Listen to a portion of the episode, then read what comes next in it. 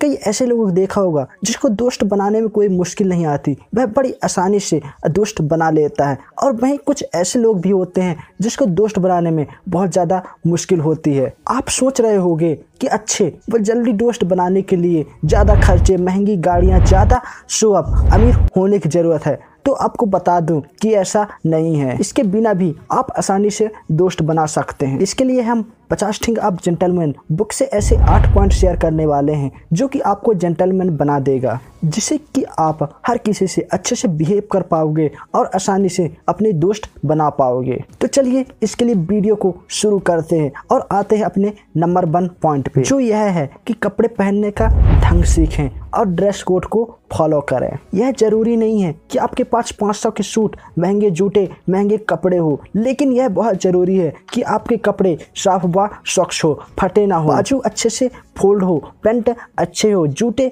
अच्छे हो व साफ हो।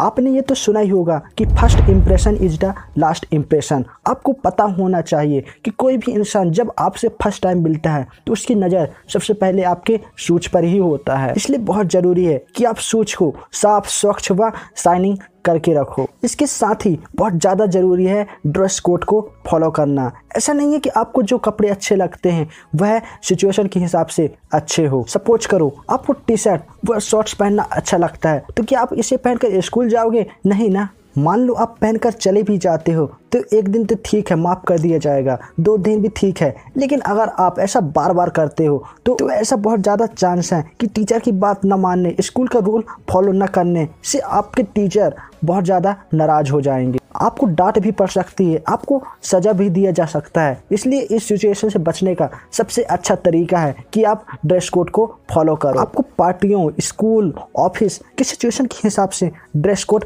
फॉलो करना चाहिए। आपको पता होना चाहिए कि कब किस जगह कौन सा यूनिफॉर्म सही है, कब सूट पहनना है, कब शॉर्ट्स पहनना है, कब टी शर्ट पहनना है। अगर आप ड्रेस कोड फॉलो नहीं करते हो तो सबसे तो अलग दिखोगे ही, लेकिन नेगेटिव वे में, जो उल्टे सीधे कपड़े पहनकर लोगों का अटेंशन लेना चाहता है, और ऐसे में लोग आपसे परेशान हो जाएंगे, आप उनसे अच्छे से दोस्ती नहीं कर पाओगे। इसलिए बहुत ज़्यादा ज़रूरी है कि आप ड्रेस कोड को फॉलो करो। इसके बाद दूसरा, care your personal hygiene. Suppose करो आपने कई दिनों से नहाया नहीं है, कई दिनों से ब्रश नहीं किया है, आपके नाखून बड़े हैं, तो ऐसे में किसी सामने वाले से जब आप बात करोगे तो क्या आप कॉन्फिडेंट फील कर पाओगे? नहीं ना। यकीनन आपको शर्म महसूस होगा, आप कॉन्फिडेंट फील नहीं कर पाओगे, आपका दिमाग काम नहीं करेगा, आप सोचोगे सामने वाला क्या सोच रहा होगा।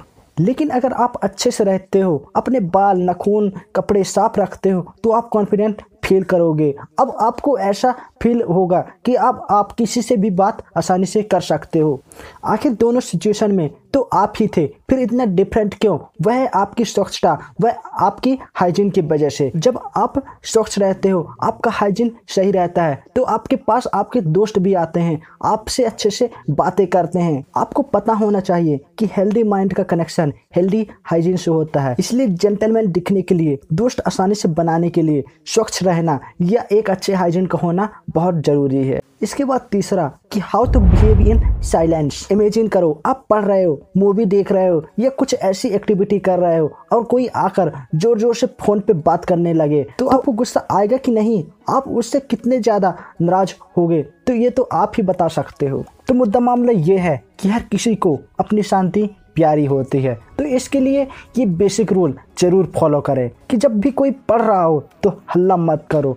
स्कूल या कॉलेज में तो फ़ोन को साइलेंट ही करके रखो। हर जगह ऐसे लोगों की, ऐसे दोस्तों की तारीफ की जाती है, उनकी रिस्पेक्ट की जाती है जो कि दूसरों की रिस्पेक्ट करते हैं, किसी को डिस्टर्ब नहीं करते हैं, जो जिसका काम है उसे करने देते हैं। इमेजिन करो एक क्लासरूम है, कुछ लड़के हल्ला कर रहे हैं तो कुछ लड़के शांत होकर टीचर की बात सुन रहे हैं। आपको क्या लगता है इन दोनों टाइप में से टीचर किस टाइप के बच्चे को ज़्यादा पसंद करेगी? यकीनन जो कि शांत है।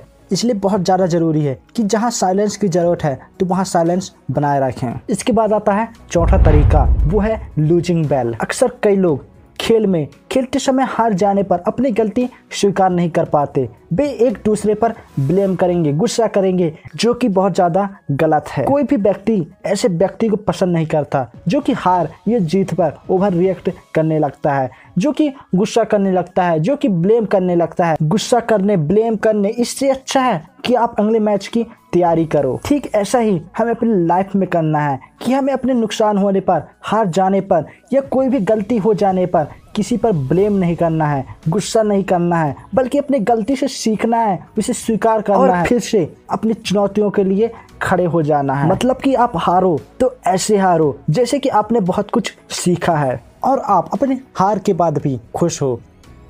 इसके बाद पांचवा पॉइंट कि रिस्पॉन्डिंग टू इनविटेशन, मतलब कि अगर आपको कोई इनवाइट करता है तो उसको रिस्पॉन्ड जरूर करें। अगर नए दोस्त बनाना है, दोस्तों से मिलना है, एंजॉय करना है, तो पार्टी से अच्छा जगह कोई नहीं। यहाँ पर आप नए लोगों से मिलते हो, आपको अच्छा फील होता है, आपके नए दोस्त बनते हैं। जब हम छोटे रहते हैं तो सारे प्लानिंग हमारे माता पिता या बड़े लोग करते हैं कि इसको जाना है कि नहीं, लेकिन जब हम बड़े हो जाते हैं तो फैसला हमको लेना रहता है। ऐसे में अगर आपका कोई दोस्त आपको इनवाइट करता है तो आपको उसे तुरंत रिस्पॉन्ड करना चाहिए, आपको उसे धन्यवाद देना चाहिए कि उन्होंने आपको इनवाइट किया। अगर आप जा सकते हैं तो आप उन्हें तुरंत कह दीजिए थैंक यू यार, मैं ज़रूर आऊँगा। और मान लो अगर आप गिफ्ट लेकर जाते हो तो ये आपके लिए एक प्लस पॉइंट होगा उसको खुश करने का। और मान लो अगर आपको जाना ही नहीं है या आपके पास टाइम ही नहीं है वहाँ जाने के लिए, तो आपको ऐसे सिचुएशन में क्या करना है, ऐसे सिचुएशन में भी आपको तुरंत रिस्पॉन्ड कर देना है, तुरंत बता देना है कि सॉरी यार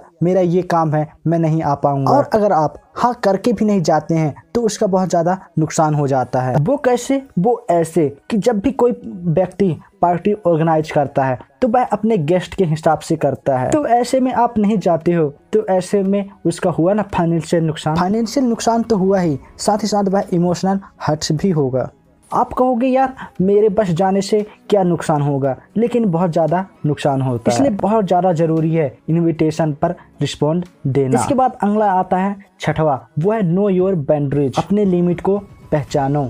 हम में से कई लोग किसी का फ़ोन पाते हैं बिना उसके परमिशन के यूज करने लगते हैं, किसी के कमरे में मीटिंग में बिना पूछे आ जाना, ये किसी को भी पसंद नहीं होता। जब लोगों की प्राइवेट बात चल रही हो तो हम में से कई लोग ऐसे होते हैं जो कि उनकी बातें सुनते रहते हैं, लेकिन ये बहुत बुरी बात है। अगर कोई प्राइवेट बात कर ही रहा है तो हमें उसे एक्सक्यूज कर वहाँ से चले जाना चाहिए। हमें किसी को भी इम्प्रेस करने के लिए बहुत ज़्यादा ज़रूरी है अपनी बाउंड्रीज को पहचानना व सामने वाले को कंफर्ट फील कराना।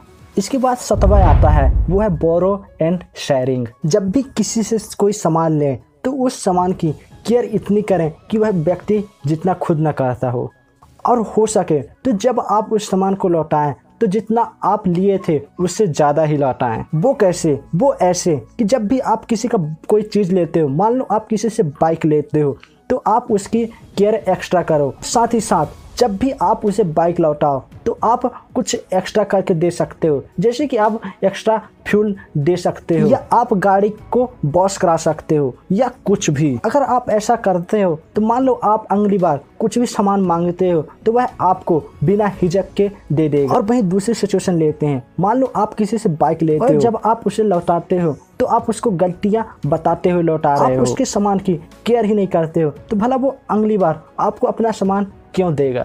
कई बार तो ऐसा भी देखने को मिलता है कि एक व्यक्ति कोई सामान लेता है तो उसके बाद वो अगले को दे देता है, वो अगले दूसरे को, अगले तीसरे को, और ऐसे में आपका सामान यहाँ से वहाँ ट्रांसफ़र होता रहता है। ऐसे में आपको क्या, हर किसी को लगेगा कि उसको सामान देना ही गलत था। कई बार तो ऐसा भी देखने को मिलता है कि जब आपका सामान एक के बाद दूसरे को, दूसरे के बाद तीसरे को ट्रांसफ़र किया जाता है तो ऐसे में जब आपका सामान लौटता है तो वह बुरी हालत में होता है, मतलब कि फिर से यूज करने के हालत में ही नहीं होता। आपको समझना चाहिए कि हर किसी का सामान उसके लिए वैल्यूएबल होता है। कई लोगों का तो उस सामान के साथ इमोशनल अटैचमेंट होता है, ऐसे में अगर आप उसके उस सामान को नुकसान पहुंचाते हो तो मान लो आप उसको नुकसान पहुंचा रहे हो। अगर आप किसी से आसानी से दोस्ती करना चाहते हो तो बहुत ज़्यादा ज़रूरी है कि आप उसके और उसके सामान की केयर करो, उसके सामान को आप अपने सामान जैसे ही देखो। इसके बाद सबसे लास्ट आता है, वो है नॉलेज। लोगों को इम्प्रेस करने के लिए इन सब चीज़ों के साथ बहुत ज़्यादा ज़रूरी है हमारा नॉलेज। जब किसी इंसान के पास नॉलेज होता है तो हम ऑटोमेटिक उसकी ओर अट्रैक्ट होने लगते हैं। जब किसी के पास नॉलेज होता है तो लोग उसकी इज्जत करते हैं। जैसे कि आप टीचर को ले लीजिए, मेंटर को ले लीजिए, बड़े बूढ़े को ले लीजिए। अगर आप भी लोगों को इम्प्रेस करना चाहते हैं, आसानी से दोस्त बनाना चाहते हैं, तो आपको भी आपको भी नॉलेज गेन करना होगा। इसके लिए बहुत ज़्यादा ज़रूरी है कि आप अच्छे बुक पढ़ो, अच्छे वीडियो देखो, पॉडकास्ट सुनो, अच्छे लोगों के साथ रहो, जिससे कि आपका नॉलेज बढ़े। तो यह है वो आठ तरीके जिससे कि आप आसानी से किसी को भी इम्प्रेस कर सकते हो, किसी से भी आसानी से दोस्ती कर सकते हो। तो जिसमें सबसे पहला है केयर योर पर्सनल हाइजीन। आप जितने ज़्यादा साफ सुथरे रहोगे, हाइजीन का ख्याल रखोगे, आप खुद को कॉन्फिडेंस फील करा सकोगे और अच्छे लोगों के साथ कनेक्ट हो सकोगे। इसके बाद दूसरा कि साफ स्वच्छ कपड़े पहनो और जहाँ जा रहे हो वहाँ का ड्रेस कोड फॉलो करो। इसके बाद तीसरा कि साइलेंस की रिस्पेक्ट करो। ऐसी कई जगह हैं जहाँ के साइलेंस रहना बहुत ज़्यादा जरूरी है, जैसे कि लाइब्रेरी, क्लासरूम, मीटिंग रूम। इसके बाद चौथा लूजिंग बेल। अगर आप हार भी जाओ तो शान के साथ हारो। इसके बाद पांचवा कि किसी के भी